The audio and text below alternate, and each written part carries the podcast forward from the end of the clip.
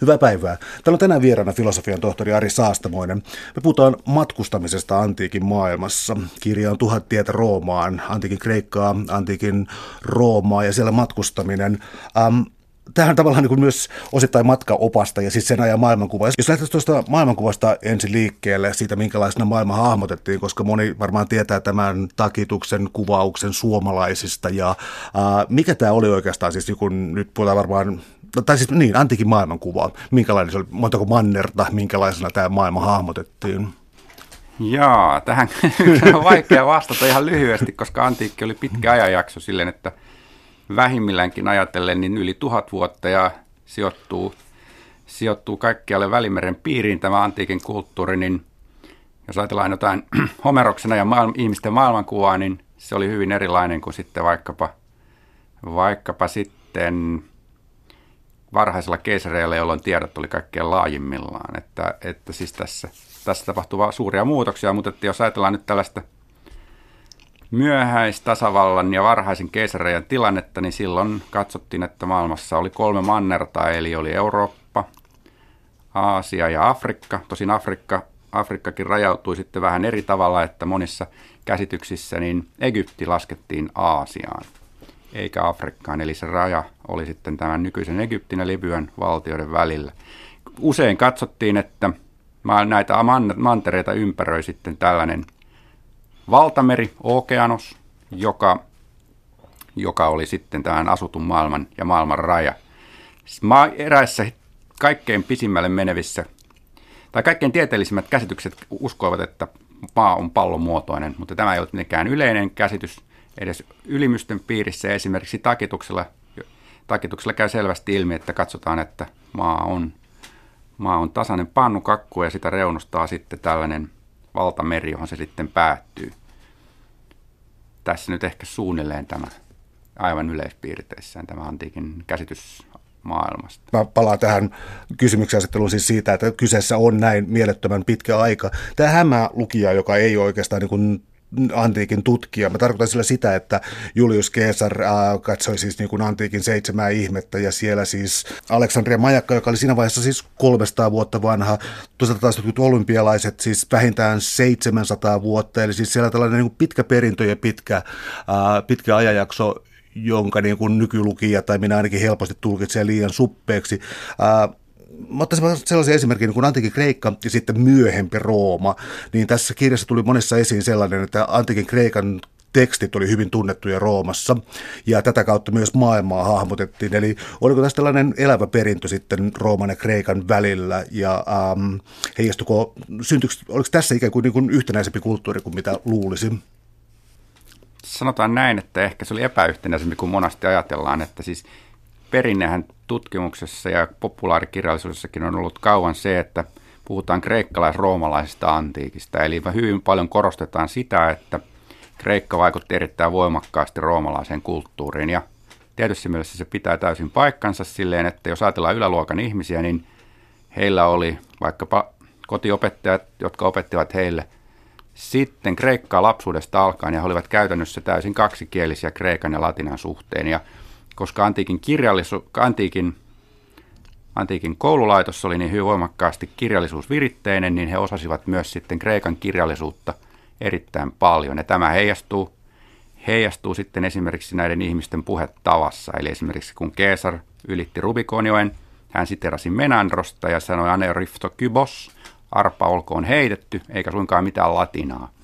Mutta toisaalta, mikä oli yläluokan ihmisten maailma on sitten taas ihan eri asia kuin mitä tavalliset ihmiset sitten tiesivät ja tunsivat. Eli, eli varmastikaan tavallinen, tavallinen kansalainen ei osannut kreikkaa, jos sattui asumaan valtakunnan läntisessä puoliskossa. Eli heille sitten tämä kreikkalainen kulttuurivaikutus oli vähäisempää, vaikka totta kai se näkyy vaikkapa näytelmissä ja monissa muissa asioissa, mutta sitä ei pidä ehkä korostaa liikaa. Täällä on tänään siis vieraana filosofian tohtori Ari Saastamoinen. Me puhutaan matkustamisesta antiikin maailmassa. Jos levittäisi vielä vähän tätä alkuasetelmaa antiikin maailmasta, mitä pitäisi ottaa nyt siis tällainen kuin ikään kuin pienoiskuva antiikin Kreikasta, antiikin Roomasta, niin Pohjois-Afrikka oli tässä sun kirjassa voimakkaasti esillä. Voisitko sitä avata vähän, eli tota, tulisiko se lukea voimakkaammin antiikin maailmaan kuin mitä esimerkiksi kouluopetuksessa opetettiin?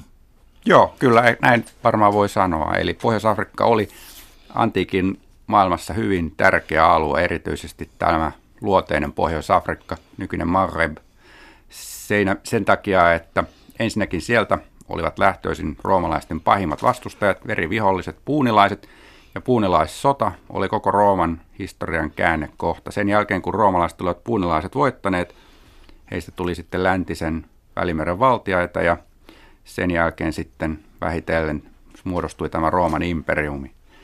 Se oli ratkaiseva askel. Toisaalta Pohjois-Afrikalla oli myös kulttuurillista merkitystä, sillä esimerkiksi läntinen kristinusko syntyy Pohjois-Afrikassa ja sieltä on peräisin käytännössä katsoen kaikki varhaiset läntiset kirkkoisät. Ja tämähän on sitten vaikuttanut katolisen kirkon oppirakennelmaan ihan ratkaisevalla tavalla.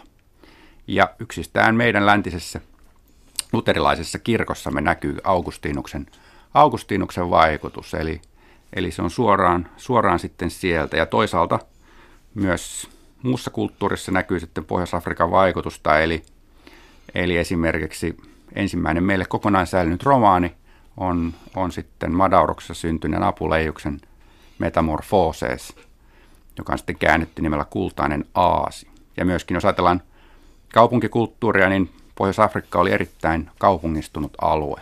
Eli, eli erityisesti nykyisen Tunisian pohjoisosat ja sitten pohjoisimmat osat, pohjoisimmat osat sitten nykyisestä Algeriasta olivat hyvin kaupungistuneita. Siellä oli pieniä, rikkaita pikkukaupunkeja hyvin paljon, ja tämä johtui siitä, että se oli erittäin tärkeää maanviljelyaluetta. Tästä aiheesta olen puhunut, puhunut enemmän tässä edellisessä kirjassani Afrikan loistavat kaupungit. Afrikan osuus on monasti jäänyt tällaisen eurosentrisen antiikin tutkimuksen varjoon. Ja toisaalta sitten Afri- nykyiset pohjois-afrikkalaiset itse eivät ole olleet mitenkään halukkaita korostamaan antiikin ajan tärkeyttä, koska siellä usein ajatellaan, että historia alkaa oikeastaan siinä vaiheessa, kun sitten arabit valloittavat Pohjois-Afrikan ja sitä edeltävä aika on sitten kiinnostamat, vähän kiinnostavaa. Tässä on nämä kolonialistisen ajan kaiut myös nähtävissä, koska ranskalaiset halusivat nähdä itsensä roomalaisten perillisinä ja tämä sitten sai aikaan tällaista katkeruutta roomalaisia, katkeruutta roomalaisia kohtaan.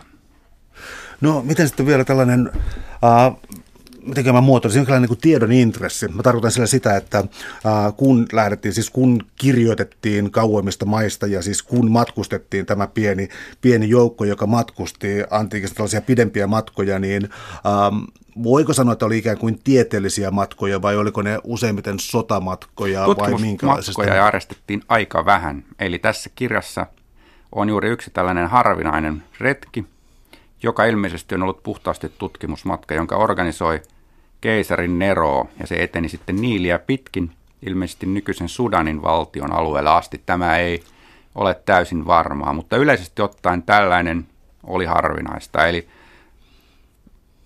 tutkimusmatkat olivat yleensä tällaista sotilaallista tiedustelua, ja, ja poikkeuksia tosiaan oli jonkun verran, mutta ne olivat lähinnä kreikkalaisia henkilöitä sitten, jotka tällaisia retkiä tekivät. Eli tutkimusmatkoja tehtiin varsin vähän jotkut lähteet on hyvin käytännönläheisiä, kun puhutaan juuri matkustamisesta, niin siis, äh, ehkä, tai siis voidaan käsitellä tässäkin vaiheessa tietysti jo siis esimerkiksi erilaisia tullimaksuja ja muita erilaisia listoja tullattavista tuotteista, ja tällä tavalla siis tämä lähdemateriaali vie myös tällaisen ikään kuin käytännön matkustamiseen, ja mä siitä sitten hyppään tavallaan eteenpäin, että oliko varsinaisia matkaoppaita tai tällaisia ikään kuin listoja siitä ainakin, mitä, miten tulisi varustautua tai miten toimia? Matkaoppaita tiedetään olleen. Niitä on kirjoitettu jo hyvin varhaisessa vaiheessa. Ja tunnetuin näistä matkaoppaista, joka on meille säilynyt, on Pausaniaan, Pausaniaan tällainen Kreikan, Manner-Kreikan kuvaus. Ja siitä olen ottanut yhden, yhden tekstin sitten, joka kuvaa Akropolis, Akropolis kukkulalla olevaa Parthenonin temppeliä. Mutta monia matkaoppaita on sitten mennyt meiltä hukkaan ja sitten myöhäisantiikessa syntyy aivan uusi matkaoppaiden tyyppi, Eli tällainen, tällainen pyhin vaeltajalle tarkoitetut matkaoppaat, jossa kerrotaan, miten päästään vaikkapa nykyisen Bordeaux kaupungista matkustamaan sitten matkustamaan sitten Pyhälle maalle ja Jerusalemiin. Ja jossain tapauksissa nämä saattavat olla hyvinkin yksityiskohtaisia sitten nämä kuvaukset. Erityisesti Jerusalemia on kuvattu varsin tarkasti. Yhden tällaisen tekstin olenkin tähän oppaaseen kään, tai tähän kirjaan kääntänyt. No, jos lähdetään sitten, mennään, mennään aivan tähän käytettyyn, eli tuota, vaatetus- ja apuvälineet, eli ää, minkälaisella, minkälaisella, minkälaisella kamppeella lähdettiin reissuun? Tästä me emme oikeastaan tiedä kauhean paljon, eli siis tosiaan antiikin vaatetuksesta meillä on varsin, varsin vähän tietoja, eli esimerkiksi suomalainen tutkija Ria Berg on näitä asioita jonkun verran tutkinut, ja esimerkiksi tällainen antiik, äh, roomalaista arkea juhlaa teos on, on, on ilmestynyt tässä joku aika sitten SKS, SKS toimittamana ja siinä, siinä näitä asioita tut, pohdiskellaan sitten ja tosiaan materiaalilöytöjen ja lähde, lähdeaineiston niukkuuden vuoksi niin roomalaisten pukeutumisesta ei hirvittävän paljon voida sanoa. Eli esimerkiksi ajatus siitä, että roomalaiset olisivat käyttäneet yleisesti togaa on virheellinen ja johtuu siitä, että lähdeaineistossa nämä sitten korostuvat, koska toga oli tällainen virallinen, virallinen asu, vähän niin kuin musta tumma puku nykyään, niin hautakiviin mielellään kuvattiin sitten ihminen toga, mies toga päällään. Ja tämä oli siis sitten tällainen niin kuin juhlava potretti tästä henkilöstä ja sen takia tai se ei sellaisenaan edusta sitten sitä arkipukeutumista ja matkustaminen mitä suurimmassa määrin oli juuri tällaista arkesta toimintaa, josta, josta meille ei paljonkaan tietoja ole. Mutta että jotakin voidaan sanoa, että tiedetään, että esimerkiksi oli tällaisia viittoja, joilla suojauduttiin sadetta ja kylmyyttä vastaan. Tällaisia tiedetään käytetyn, mutta muuten lähdeaineisto on varsin puutteellinen. Mutta oli olemassa tiettyjä instituutioita, jotka kuitenkin mahdollisti matkustamista ja ää, yksi tällainen oli siis, hetkinen, hetkinen onko tämä Tessere Hospitales kestiystävyyssopimukset, eräänlainen, no mitä se nyt sanoisi, ei nyt, bed and breakfast, mutta tällainen vastavuoroinen majoitus. Mikä järjestelmä tämä oli? Tämä on sellainen järjestelmä, joka esiintyy kaikkein varhaisimmassa antiikissa. Siihen viitataan jo Homeroksen runoissa, eli kyseessä on kestiystävyys. Se on ajatus siitä, että – että kun varhaisimpina aikoina niin kreikkalaiset kaupunkivaltiot olivat käytännössä katsoen sodassa toisiaan vastaan, ellei muuta ilmoitettu, niin jotta sitten tällaisista kaupunkivaltiosta toiseen matkustava henkilö ei, ei joutuisi vaikeuksiin tai menettäisi henkeä, niin hän saattoi sitten solmia tällaisen kestiystävyyssopimuksen jonkun paikallisen henkilön kanssa. Ja siinä hän sai sitten suojelua ja ylläpitoa itselleen. Ja vastavuoroisesti sitten tämä, tämä henkilö, jonka luona hän hän tätä suojelusta nautti, matkusti sitten tämän henkilön kotimaahan, niin hän sai sitten vastavuoroisesti siellä, siellä sitten samanlaista. Eli kyseessä oli tällainen vuoro, vastavuoroinen avunantosopimus, eli kahden eri kaupunkivaltion asukkaat solmivat siinä keskenään, keskenään sitten tällaisen sopimuksen, jolla he lupasivat majoitusta ja myös suojelua ja jossain tapauksessa apua esimerkiksi sitten oikeusjutuissa. Ja tämä instituutio säilyi antiikissa myös roomalaisajalla ja sitä saatettiin solmia myös yhteisöjen välillä, eli yhteisöt saattoivat solmia sitten yksityishenkilöiden kanssa tällaisia sopimuksia.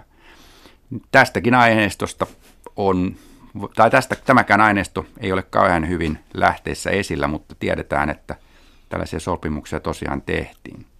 Myöhempinä aikoina sen merkitys epäilemättä väheni, kun olot rauhoittuivat ja Rooman valtakunta muodosti tällaisen yhtenäisen kokonaisuuden, jos tietysti mielessä yhtenäisen kokonaisuuden.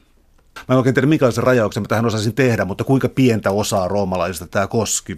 Se vähän riippuu siitä, miten matkustaminen määritellään. Eli jos ajatellaan sitä, että, tai jos ajatellaan, että matkustaminen, otetaan mukaan ihan tällaiset lyhyetkin matkat, niin silloin aika iso osa väestöstä matkusti. Eli Egyptin papyrusten perusteella tiedetään, että tällaiset ihmiset matkustivat paikallistasolla varsin paljon. Esimerkiksi käymä, käy, vierailivat, vierailivat sitten sukulaistensa luona ja kävivät, kävivät sitten tervehtimässä ystäviään ja kaikkea tällaista näin tiedetään tapahtuneen. Eli tällainen lyhyet, ja sitten oli lyhyitä kauppamatkoja, kauppiaat esimerkiksi menivät lähikaupunkiin myymään tuotteitaan ja tällaista näin. Ja toisin kuin vaikkapa keskiajalla, niin tämä liikkuvuus koski aika suurta osaa väestöstä, eli Eli esimerkiksi sotilaat sattuvat kulkea hyvinkin, hyvinkin laajasti ympäri valtakuntaa. Eli edellisessä teoksessani esittelin sellaista legionalaista, joka oli käynyt lähes kaikkialla Rooman valtakunnan alueella. Hän oli sijoitettu, hänen asemapaikkansa oli ollut milloin missäkin, milloin missäkin ja sitten hautakivessä hän kertoi sitten näistä kaikista paikoista, jossa hän oli käynyt. Eli sotilaat olivat yksi tällainen, yksi tällainen ihmisryhmä, joka saattoi matkustaa hyvinkin laajasti ja sitten olivat keskushallinnon ja keskushallinnon virkamiehet, jotka myös matkustivat, matkustivat sitten hyvin paljon. E, ja, ja myös kauppiaat, kauppiaat matkustivat, varsinkin jos he tekivät sitten kau, kaukokauppaa, niin he saattoivat matkustaa hyvinkin kauas. Kerron tässä kirjassa muun muassa sellaisesta kauppiaasta, joka ajautui sitten aina Sri Lankan saarelle asti käydessään kauppaa, käydessään kauppaa Intian valtamerellä. Roomalaiset käyvät kauppaa pitkälle pitkälle nykyisessä Itä-Afrika, itä, itä, itäisessä Afrikassa. Nämä kauppiaat. Tästä on säilynyt myös tällaisia kauppiaille kirjoitettuja, kauppiaille kirjoitettuja rannikkokuvauksia, jossa sitten kerrotaan, että miten Itä-Afrikan rannikolla tulee purjehtia ja mitä tulee ottaa huomioon ja missä voi sitten käydä kauppaa ja tällaista näin.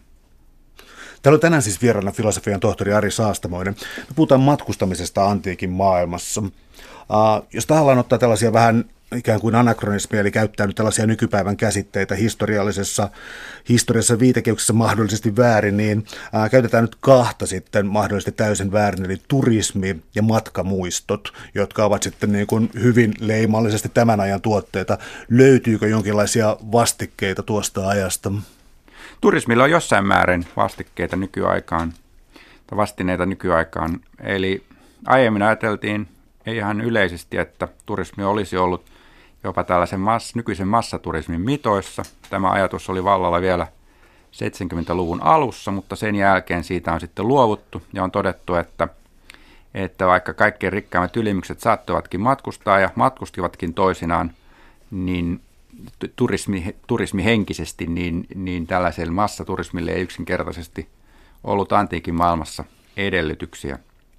Ja yleensäkin niin turismi oli tällaista jos sanotaan sekundaarista toimintaa. Eli hyvin usein niin sanotut antiikin turistit olivat esimerkiksi virkamiehiä, jotka olivat määrätty johonkin asemapaikkaan ja sitten, sitten siellä ollessaan niin tekivät sitten, tutustuivat sitten ympäristöön ja sen, sen näihin vaikkapa kulttuurihistoriallisiin monumentteihin. Eli aika vähän on lähdeaineistossa sellaisia tapauksia, että lähdetään niin kuin ehdon tahdoin ehdon tahdoin vaikkapa Ateenaan yksinomaan vain sen takia, että halutaan tutustua sitten sen kulttuurihistoriallisiin nähtävyyksiin. Jossain määrin tällaista turismina, tai jossain määrin, eräänlaista turismia on myös tietysti se, että matkustettiin näihin Italian, Italian rantalomakohteisiin viettämään sitten kesäkuukausia. Esimerkiksi Baien kaupunki, nykyisessä, nykyinen Baia, niin oli tällainen kuuluisa kylpylä – kylpylä ja rantalomapaikka, johon sitten matkustettiin ihan vain rentoutumismielessä. Roomalaiset muutenkin yläluokka matkustivat sitten näille villoilleen, villoilleen kesäaikaan vähän sama tapaan kuin suomalaiset matkustavat sitten kesämökeilleen kesällä, eli rentoutumaan sitten sinne. Mutta tässäkin oli juuri se, että nämä huvilat olivat muutaman päivän matkan päässä korkeintaan Roomasta, eli sinne pääsi helposti sitten – helposti sitten matkustamaan. Antiikin matkustamisessa on aina otettava huomioon se, että, että matkustaminen oli erittäin hidasta. Eli, eli esimerkiksi Byzantionin kaupungista niin nykyisen Iso-Britanniaan niin meni, meni useita, useita viikkoja sitten matkustaa sinne. Ja vaikkapa Roomasta Aleksandriaan, niin, niin matka-aika saattoi helposti olla pari viikkoa. Eli, eli tämä matkustaminen oli hidasta nopeammallakin tavalla eli meritse. Mitä tulee näihin matkamuistoihin, niin matkamuistossa on, on tulkintaongelmia, eli joskus on haluttu nähdä näitä vaikkapa jumalten pienoispatsaita matkamuistoina, ja sitä ne voivat olla, mutta sitten toisaalta voi olla, että niillä on ollut joku muu, muu tarkoitus, eli, eli sellaista varsinaisesti matkamuistoiksi tarkoitettavaa esineistöä ei ole kovin paljon. On, on esimerkiksi tällaisia tiettyjä lasi, lasimaljoja, joissa kuvataan vaikkapa hyvin modernin tapaan tällaisia tietyn kohteen tärkeimpiä nähtävyyksiä. Tällaisia on ja ne epäilemättä ovat matkamuistoja. Nyt tästä sellainen, sun kirjan aivan loppupuolella tulee herkullisesti esiin, että kuitenkin yksi asia, jota voisi kutsua ehkä blaseerautuneisuudeksi, tai se, että ollaan nähnyt jo kaiken, siis kritisoitiin tällaista ikään kuin äh, juuri näitä rantalomapaikkoja ja tällaisia, siis oli tällainen kyllääntyneisyyden tunne, ja sitten kritisoitiin siitä, että ihmiset äh, ikään kuin liikkuu levottomasti jatkuvasti, eikä pysähdy mihinkään, ja tällainen niin kuin, mitäköhän Tierimäen käyttäisi, tällainen aistiärsykkeiden ylemmääräinen tulva sai ihmiset levottomaksi ja tyytymättömiksi, ja siis tavallaan siis tuli tämä massaturismin paradoksi, että ihmiset levisivät tavallaan sen liiallisena joukkoina, autenttisuus katosi ja oli tällainen levottomuus, joka esti fokusoimista mihinkään asiaan. Tämä tulee kirjallisessa lähteessä sulle esiin. Voitko kertoa siitä vähän enemmän? Se on itse asiassa vanhempaakin perua silleen, että roomalaisilla oli tällainen kiinnostava, jossain määrin ehkä paradoksaalinen suhtautuminen tähän asiaan, että – jos ajatellaan vaikkapa Horatiusta, niin Horatius näissä runoissaan ottaa muutamankin kertaan esille sen, että miten turhaa matkustaminen on. Eli paljon tällainen viisas ihminen pysyy siellä omalla kotimaatilallaan ja ottaa rauhallisesti eikä, eikä lähde sieltä sitten minnekään. Ja eräässä, eräässä runossa hän kyselee sitten satiirisesti Kreikassa käyneeltä ystävältään, että no mitäs nyt siellä Kreikassa näit ja oliko se nyt sitten, oliko se nyt sitten sen arvoista. Ja e, se toteaa, että – ihmiset, eräs, eräs runoilija toteaa, että ihmiset muuttavat maisemaa, mutta eivät sitten mielialaansa tai, tai perussuhtautumistaan asioihin, eli matkailu ei, matkailu ei avarra, vaan on, on täysin hyödytöntä. Ja tämä tällainen moralisoiva tendenssi matkustamista vastaan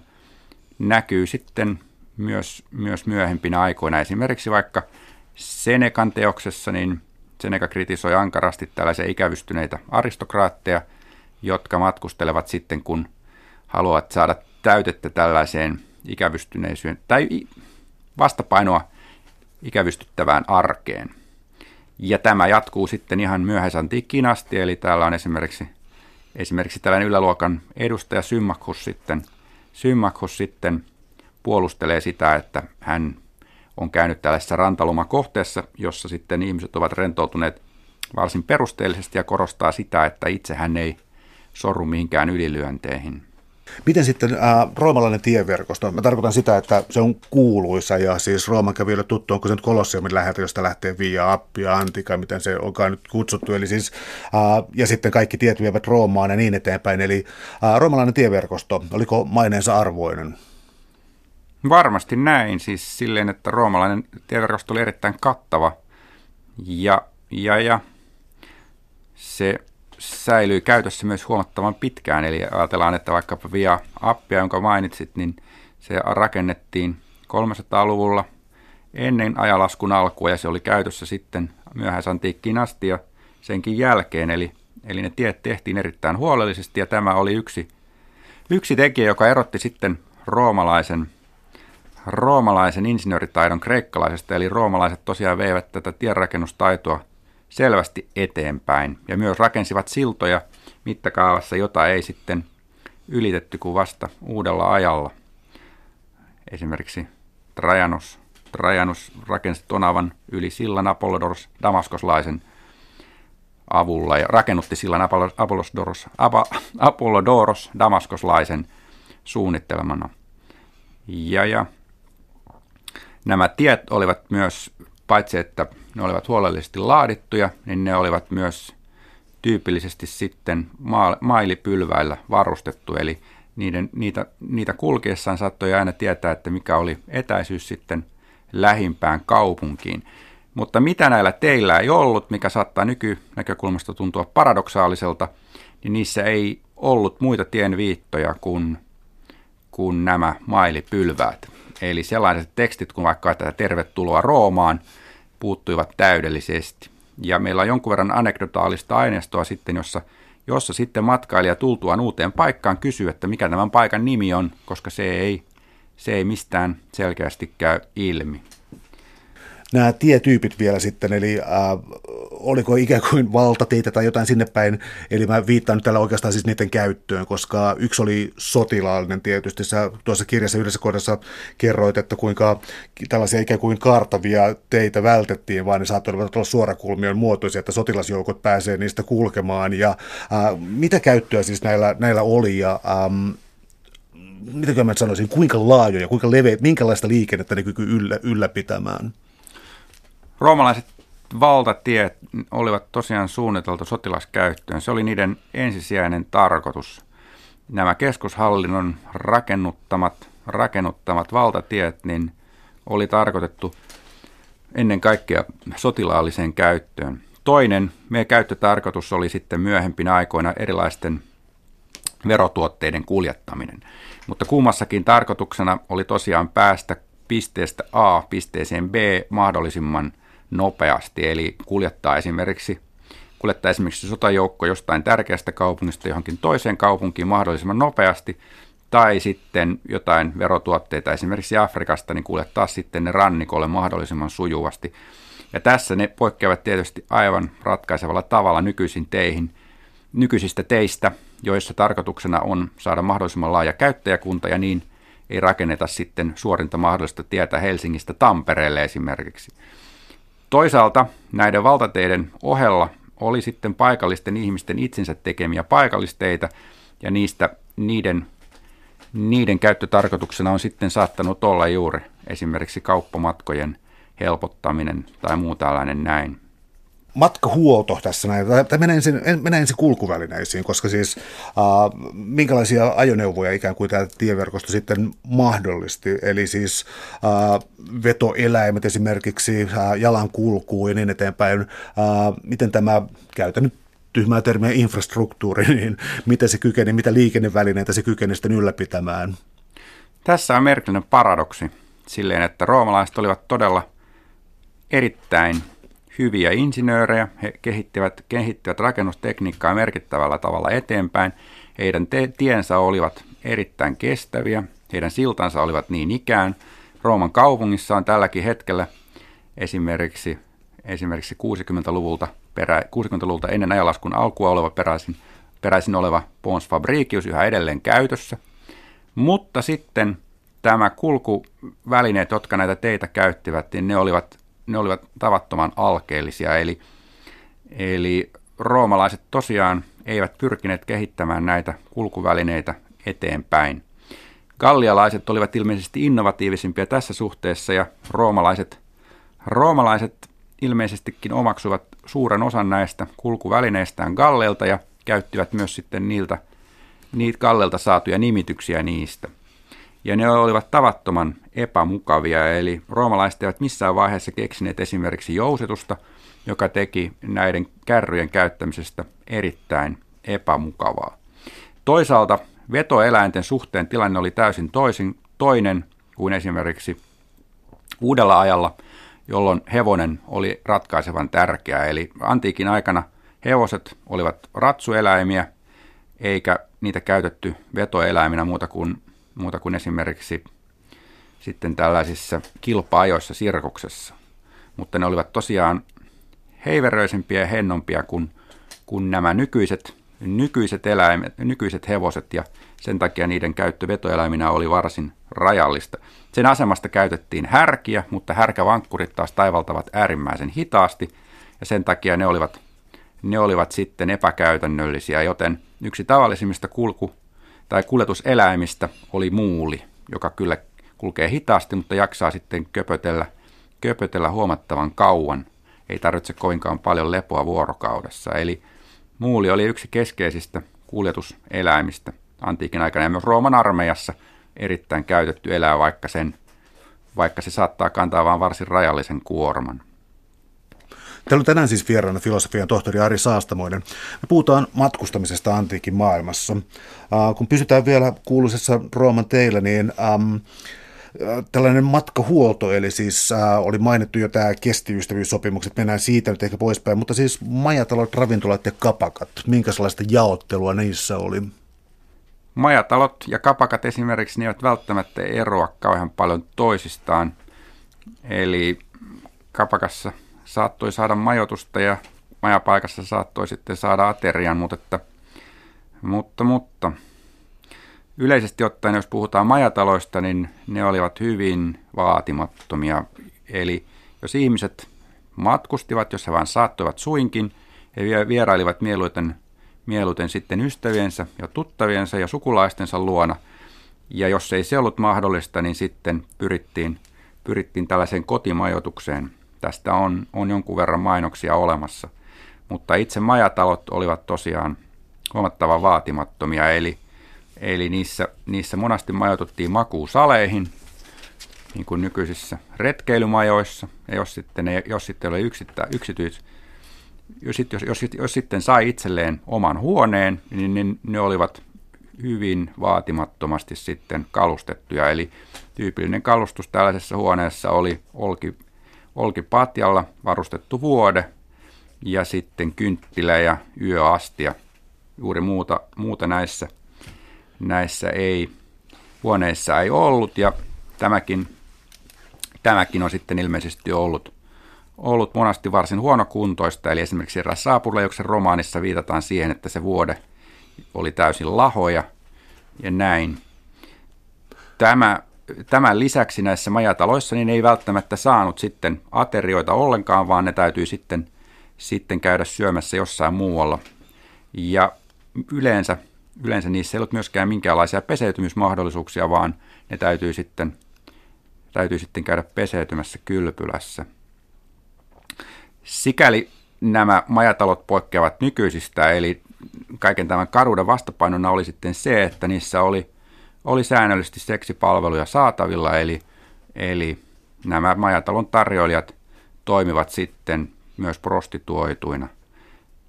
Ja tämä teki majataloista pahamaineisia paikkoja ja sen takia esimerkiksi kunnon tai tällaiset yläluokan henkilöt pyrkivät niitä välttämään mahdollisuuksien mukaan ja toisaalta myös lainsäätäjät pyrkivät kontrolloimaan sitten näiden majatalojen toimintaa, että että siellä ei tulisi sitten välikohtauksia ja muuta tällaista. Tämä oli tällainen aihe, joka oli ehkä vähän sensuroitu sitten koulun, koulun opetuksessa, mutta tuota, ää, nykytiedossa, ja siis mä tarkoitan, mitä esimerkiksi näkee jopa televisiossa ja muualla, niin siis ää, kuva antiikin elämästä, ja siis tämä viittaa nyt tähän seksuaalisuuteen majataloissa ja muualla, siis ja, ja graffiteihin ja tällaisiin, niin tuota, nämä on nostettu nyt uuteen arvoonsa, ja esimerkiksi Pompejin kautta on aika paljon tästä tietoa, eli tota, ää, suhtautuminen seksiin oli aika vapaata ainakin näiden seinäkirjoitusten myötä. Eli ähm, miten näitä tavallaan tällainen niin epävirallinen graffitiaineisto, minkälaista kuvaa se antaa meille antiikin Roomasta? Se on vaikea kysymys vastata, koska siis on suuri, on Pompein graffitoista esimerkiksi on taistettu, taitettu peistä valtavan paljon siitä, että kuka ne oikeastaan kirjoitti. Eli vanha 1800-luvun ajatus esimerkiksi oli se, että ne, kirjo, ne graffitit olisi laatinut tällaiset äh, koulupojat, jotka olivat oppineet kirjoittamaan ja josta oli hauska kirjoitella sitten kaikenlaisia hävyttömyyksiä seiniin. Ja sitten toisen käsitys, toisten käsitysten mukaan sitten taas näiden graffitojen kirjoittaminen oli paljon yleisempää ja että sitä tekivät monen, monen, monen tyyppiset ihmiset, ei pelkästään, pelkästään koululaiset tai opiskelijat. Mutta Antin, jos palaamme tässä, tässä tähän antiikin seksuaalisuuteen aivan lyhyesti, niin tosiaan antiikin seksuaalimoraali oli tietyssä mielessä sallivaa, mutta se oli sallivaa ennen kaikkea miehille. Eli tässä on, on tällainen hyvin, hyvin suuri ero nykymaailmaan nähden. Eli antiikin maailmassa niin miehellä oli mahdollista toteuttaa, seksuaalisia, toteuttaa seksuaalista haluaan ja yksistään orjat saattoivat käydä ilotaloissa – mutta naisten suhteen tämä oli sitten täysin toisin, eli kunnon nainen harjoitti seksiä vain ainoastaan miehensä kanssa, kun mies taas saattoi pyytää orja, orjiltaan esimerkiksi seksiä ja sitten pidettiin täysin luonnollisena ja hän saattoi käydä, saattoi käydä ilotalossa tai, tai käyttää tällaisen kurtisaanin palveluksen ja se oli täysin hyväksyttävää niin kauan kuin hän ei harjoittanut sitten seksiä jonkun toisen, vaimon, toisen miehen vaimon kanssa, niin kaikki oli ok. Eli tässä tosiaan, tässä tosiaan on merkittävä ero tässä seksuaalimoraalissa nykyaikaan nähden. Ja tämä heijastui myös näissä Pompejin, Pompejin graffitoissa sitten, eli käytännössä katsoen kaikki näyttävät, ei, ei nyt kaikki, mutta suuri osa näyttää olevan miesten laatimia. Siinä miehet kertovat sitten omista seksuaalikokemuksistaan tai pilkkaavat muita miehiä tai jossain tapauksissa naisia, eli – se on hyvin voimakkaasti miehinen maailma, joka heijastuu näissä Pompejin, Pompein graffitoissa? No Tätä myös tavallaan mainostettiin. Nämä oli myös tavallaan merkkikaupunkeja ja merkkituotteita tietyllä tavalla jotkut kapakat ja majatalot. Eli on säilynyt myös kaiperuksia siis siitä, että tähän kapakkaan kannattaa tulla. Prostituoidut on hyviä ja, ja, ja viini on hyvää ja sitä ei ole jatkettu liikaa vedellä. Eli minkälaiset mainos, mainosmarkkinat tuolla oli? Mainoksia on jonkun verran säilynyt tosiaan. On, on kapakoiden mainoksia ja sitten on prostituoitujen mainoksia, jossa sanotaan esimerkiksi tämän naisen hinta – ja jossain tapauksissa luonnehditaan sitten palvelun tasoa, eli sanotaan, että on esimerkiksi hyvä tapainen tai muuta, mutta yleisesti ottaen Pompein, Pompein seinään raapustetut mainokset, niin ne ovat varsin lyhyitä ja vaatimattomia, eli, eli niissä ei mitään tällaista modernia mainosta ei, ei juurikaan ole. Joitakin mainoksia on maalattu sitten seiniin, eli, eli ne näkyvät sitten hieman paremmin. Eli tosiaan kun puhutaan Pompiin graffitoista, niin kyse ei ole, kyse ei ole siis graffitoista modernissa mielessä, vaan kyse on terävällä esineellä rappaukseen raaputetusta tekstistä. Sellaiset tekstit, jotka on maalattu sitten siihen rappaukseen, niin niitä kutsutaan dipintoiksi ja niitä on paljon vähemmän ja ne ovat tyypillisesti sitten vaalimainoksia tai gladiaattoritaistelujen mainoksia ja muutamia poikkeuksia tästä on, mutta tämä on se perusjako. Jos mennään noista graffitoista vähän eteenpäin, koska nämä toistuu sun kirjan läpi, eli siis, äh, siis myös äh, esimerkiksi maantierosvojen uhrit, niin tuota, äh, saattoi olla rakastava vaimo esimerkiksi, joka oli pystyttänyt sitten merkin, äh, pystyttänyt tällaisen muistomerkin siihen, ja ne oli tyylitään kovasti sellaisia, että tässä tämä tapahtui ja tavallaan silleen, että minäkin olin täällä ja tämä heijastuu Egyptissä myös, joka oli siis matkailun mahtimaa tässä mielessä. Eli siis tavallaan kaksi asiaa. Yhtä nämä kirjoitukset oli siis saattoi olla niin kuin hyvinkin kaiverrettuja ja ikään kuin pitkälle vietyjä ja sijaitsevat korkealla, korkealla rakennuksessa, eli siinä on käytetty erilaisia työvälineitä sen tekemisessä. Ja sitten toisaalta taas tämä sävy, että siis sellainen minäkin elin, minäkin olin täällä, siis jokin siis äh, tällainen jännä, eli siis, tota, tämä muistokirjoitusten luonne, eli onko siinä jotain spesifiä keisariajan Roomaa tai jotain muuta tällaista kulttuuriperinnettä? No saa sanoa oikeastaan, että, että jos ajatellaan, että ihmiset kaiversivat vierailustaan, vierailustaan ää, muiston johonkin monumenttiin, jonka luona he olivat käyneet, niin tämähän tuntuu olevan aika, aika yleismaailmallinen ilmiö, tällainen Kill Roy was here. Tai jos nyt muistan oikein, niin Suunionin temppeliin Kreikassa, Attikassa siis, niin eräs norjalainen matkailija kaiversi sitten Norge ja vuosiluvun 1800 jotakin, kun hän oli siellä käynyt. Eli tällainen halu kertoa siitä, että on, on käynyt jossakin, niin se on aika universaalia. Näkyy esimerkiksi vaikka, vaikkapa selfieissä, kun otetaan kuva siitä, että olen käynyt tässä, tässä kaupungissa ja näin. Eli tämä on tavallaan tällainen halu, halu osoittaa sitä, että on ollut jossakin. Se tuntuu kovin, kovin yleismaailmalliselta. Sinänsä siis tosiaan niin sitten esimerkiksi nämä maantierosvojen uhrit, niin niistä yleensä kerrotaan hautapiirtokirjoituksissa. Eli ne ovat täysin toisen tyyppisiä tekstejä kuin graffitot, vaikka niiden sisältö, ne ovat täysin toisen tyyppisiä tekstejä kuin graffitot, sillä että graffitot ovat tosiaan tällaisilla kirjoituspuikolla rappauksen nopeasti raaputettuja tekstejä, kun taas sitten hautapiirtokirjoitukset ovat lähes aina ammattimiehen kiveen hakkaamia huolellisesti, erittäin huolellisesti yleensä hakattuja tekstejä. Ja näiden välimuoto on tietysti mielessä sitten eräisin Egyptin monumentteihin kaiverretut tekstit, koska yläluokkalaiset, yläluokkalaiset matkustajat saattavat sitten haluta, että heidän, heidän vierailustaan jää vähän siistimpi muisto kuin joku tällainen nopeasti suherrettu teksti, ja sitten he kaiverruttivat tosiaan ammattimiehellä monumenttiin vierailustaan kertovan tekstin. Mutta sekä hautapiirtokirjoitukset että graffitot muistuttavat siinä mielessä toisiaan, että kummassakin usein puhutellaan sitten sitä paikalla olejaa. Eli hautapiirtokirjoituksissa tämä johtuu siitä, että ne rakennettiin, tai hautakivet olivat usein teiden varsilla. Ja sen takia sitten niissä puhutellaan ohikulkevia henkilöitä ja pyydetään sitten lukemaan tämä, tämä teksti, eli käännytään tämän näki, kul, ohikulkijan puoleen. tämähän näkyy myös tosiaan graffitoissa. Graffitoissa eli oletusarvo on se, että, että niitä, niitä ohitse kulkeva lukee. Ja yksi tyypillinen graffitoissa oleva vitsi on, että idiootti on se, joka tämän luki, koska, koska tosiaan antiikin maailmassa yleensä, yleensä siis tekstit tai luettiin ääneen. Ja sitten kun ihminen lukee sitä tekstiä, sitä huomaa olevansa idiootti, kun pääsee tämän tekstin päähän. Eli tämä kertoo juuri siitä, että nämä tekstit kääntyvät sen ohikulkijan puoleen. Täällä on tänään siis vieraana filosofian tohtori Ari Saastamoinen. Me puhutaan matkustamisesta antiikin maailmassa. Uh, jos miettii näitä erilaisia matkoja, mitä tässä tehtiin tällä valtavana aikana, mulla on itse asiassa yksi tällainen niin sivukysymys tästä valtavasta ajasta, koska uh, um, kun oli siis tällaisia ikään kuin, no tullaan myöhemmin, oikeastaan siis myöhemmin tuli pyhiinvaellusmatkoja, mutta oli siis näitä, että käytiin historiallisilla paikoilla.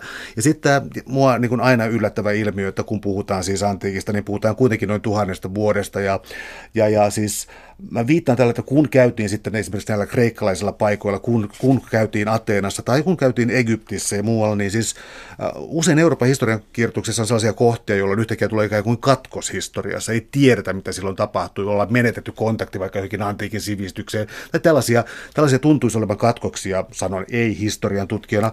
Uh, oliko antiikissa siis sellaista, Mä tarkoitan, että Egypti oli tavallaan siis, Aleksandria ja muu Egypti oli siis tota, turistikohdetta ja siis siellä tunnettiin historiallisesti vanhaa perintöä monien monien satojen vuosien takaa. Ää, kuinka tietoisia tästä kulttuuriperinnöstä oltiin? Eli oliko olemassa ikään kuin siis sellaista, ää, en mä voi sanoa mitään yhtenäistä tietoa tai yhtenäistä kirjoitusta tai mitään sellaista, mutta kuin, tää, tavallaan tämä historian taju, oliko voimakas ää, taju siitä, kuinka pitkän historian ikään kuin harteilla siinä seistiin? Yläluokan jäsenten keskuudessa varmasti näin oli. Eli siis roomalaisillahan oli tällainen hyvin ambivalentti suhtautuminen kreikkalaiseen kulttuuriin. Ja se näkyy esimerkiksi suhtautumisessa juuri kreikkalaisiin, kreikkalaisiin kulttuurinähtävyyksiin. Eli toisaalta, toisaalta niitä kirjallisuudessa mainittiin usein ja niitä käytiin myös katsomassa, mutta sitten oli sellaisia henkilöitä useita, jotka sitten sanoivat, että – esimerkiksi historioitsija Liivius, että näitä, näitä on ylistelty jo aivan riittävästi, ja itse asiassa niin ne ovat sitten pettymys, kun tällaisen kreikkalaisen, kreikkalaisen monumentin näkee, niin, niin se ei sitten vastaa sen kaiken ylistelyn muodostamaa kuvaa. Eli, eli roomalaiset usein pyrkivät vähättelemään näiden kreikkalaisten kulttuurihistoriallisia saavutuksia ja kokevat ne sitten yliarvostetuiksi.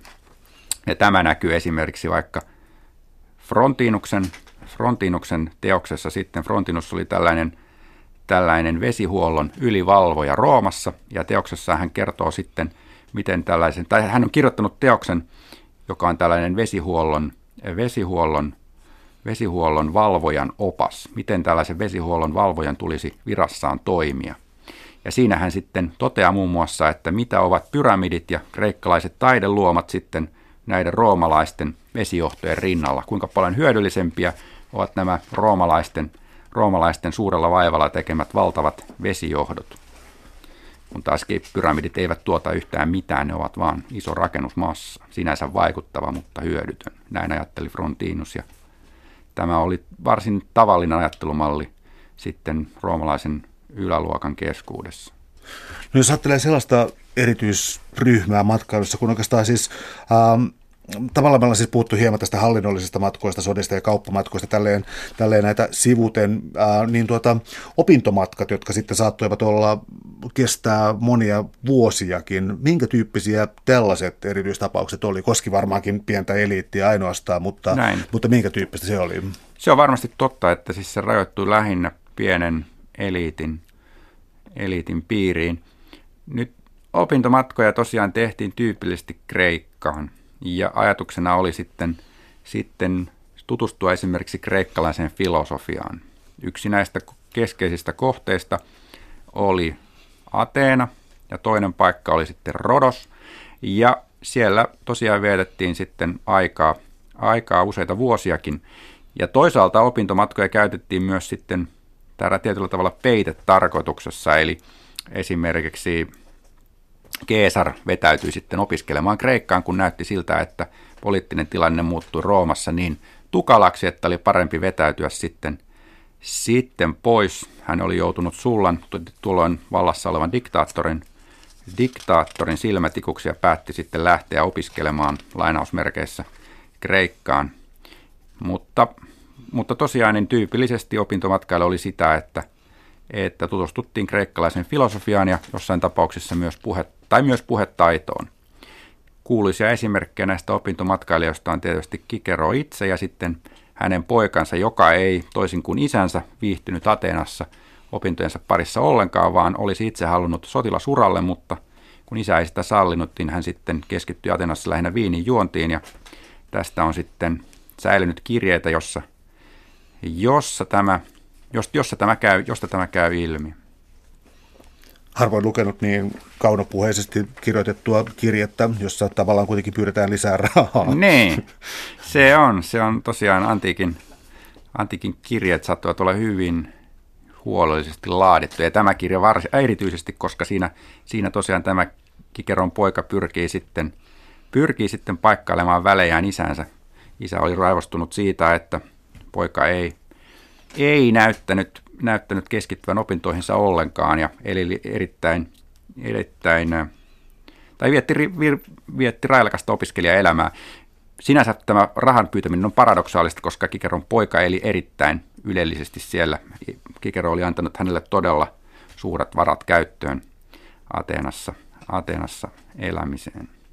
Vielä sellainen, että jos mennään ikään kuin matkustamisen tiettyyn ytimeen on siis se, että onko matkustaminen hyväksi vai huonoksi. Ja siis erityisesti Kreikan lääketieteestä mun mielestä tuntuu joskus olevan siis sellainen, puhutaan ilman aloista, jotka tekee hyvää ja ruumiin nesteistä ja muista. Tuntuu siltä joskus, että antiikin Kreikasta on suora jatkumo ainakin 1700-1800-luvulla ja siinä aikana ei niin kuin paljon olisi tapahtunutkaan. Eli tämä matkustamisen hyvyys, puhuttiin jo tuossa alussa hieman ikään kuin moralismista matkustamista vastaan, mutta toisaalta oli myös tällaisia lääketieteellis-moralistisia äh, haluja siis kehotuksia saattaa ihmiset matkaan. Totta, näin, näin on. Eli, siis, eli matkustamista suositeltiin parannuskeinoksi hyvin monenlaisissa vaivoissa. Esimerkiksi keuhkotauti oli tällainen tyypillinen, tyypillinen jossa katsottiin, että ilman alan vaihtaminen sitten auttaisi. Ja suositeltiin esimerkiksi, että matkustaisi Roomasta sitten Aleksandriaan, jossa oli sitten kuumaa ja kuivaa ilmaa ja se olisi sitten hyvä tätä matkustamista parannuskeinona suositeltiin mitä erilaisimpiin vaivoihin, eli, eli esimerkiksi virtsarakon tulehduksesta, tulehduksesta sitten eteenpäin. Ja toinen, toinen tällainen matkustamisen parantava vaikutus oli sitten vierailuissa tällaisiin, tällaisiin parannustaidostaan kuuluisten, tai parannustaidostaan kuuluisien jumalten temppeleihin. Eeskulapius Kreikan Asklepios oli juuri tällainen jumala, joka, joka oli ennen kaikkea parannustaidon, parannustaidon jumala ja hänen, hänen temppeleihinsä sitten ihmiset matkustivat, matkustivat sitten hakemaan parannusta erilaisiin vaivoihin. Tässä näissä temppeleissä tyypillinen parannusmuoto oli se, että, että nukuttiin siellä temppelissä ja sitten vaihtoehtoisesti joko nukkumisen aikana koettiin ihmeparannus tai sitten tyypi, tyyppi, mikä oli tyypillisempää, niin, niin unessa, unessa nähtiin sitten ohje siihen, että miten, miten, pitäisi, miten pitäisi toimia, jotta saisi tämän parannuksen. Jonkun verran siellä alueella oli myös sitten erilaisia, erilaisia hoitoja, esimerkiksi kylpy, kylpylähoitoja ja tällaisia näin saatavilla myöskin.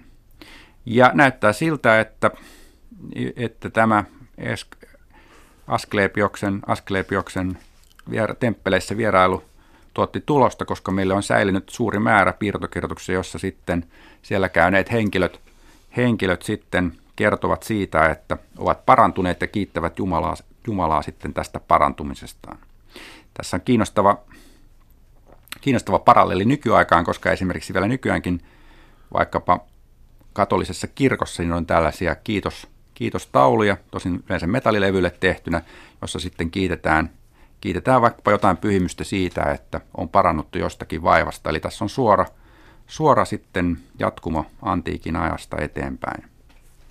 Mä olisin vielä kysynyt sellaista, mä en nyt keksi parempaa nimeä kuin tämä tiedon intressi, mutta jos ikään kuin suljetaan pois nyt sitten sotaretket, hallinnolliset retket ja oikeastaan kauppamatkatkin ja tällaiset pakolliset, ja siis tullaan tällaiseen äh, oli just tämä niin alun moralismi matkustusta vastaan, niin siis äh, Tuleeko jokin uusi rationaliteetti, siis siitä, kun mä tarkoitin tota, että matkustaminen on hyvästä. Oliko se hyvästä ihmisen ikään kuin kasvua, henkistä kasvua varten, vai oliko se hyväksi jostakin uteliaisuudesta tai jostakin tieto saada, halu saada tietoa lisää maailmasta? Tuliko sille ikään kuin tällainen niin kuin sivistävä komponentti mukaan, että sivistyneen roomalaisen äh, keisarillisen ajan Rooman tai myöhäisantiikin aikana, eli siis sivistyneen roomalaisen, teen tässä tällaisen vertauksen, kun 1800-luvulla tulee tämä ikään kuin Grand Tour, jossa täytyy siis täytyy ikään kuin tehdä tällainen matka sivistyäkseen. Onko myöhäisantiikissa jotenkin tämän kaltaista, että matkustaminen itsessään on hyväksi ja avartaa sielua ja maisemaa? Ehkä ei samanlaisena instituutiona kuin tämä uuden ajan uuden ajan ilmiö, mutta että siis yksity, yksityökohtaisesti silleen, että oli ihmisiä, jotka suuresti arvostivat matkustamista sen itsensä takia. Eli esimerkiksi keisari Hadrianus sanoi, että hausi käydä kaikissa niissä kuuluisissa paikoissa, missä, missä, mitä hän, mistä hän oli lukenut. Ja senkin jälkeen, kun hän oli näiltä matkoiltaan palannut sitten Tiiburiin, nykyisen Tiivoliin, Italiassa, niin hän, hän sitten rakennutti sinne huvilan, jossa, jossa sitten esitteli mu- muualta tuomiaan tai sitten tuomiaan, muualta tuomiaan taideteoksia tai sitten kuuluisien taideteosten kopioita.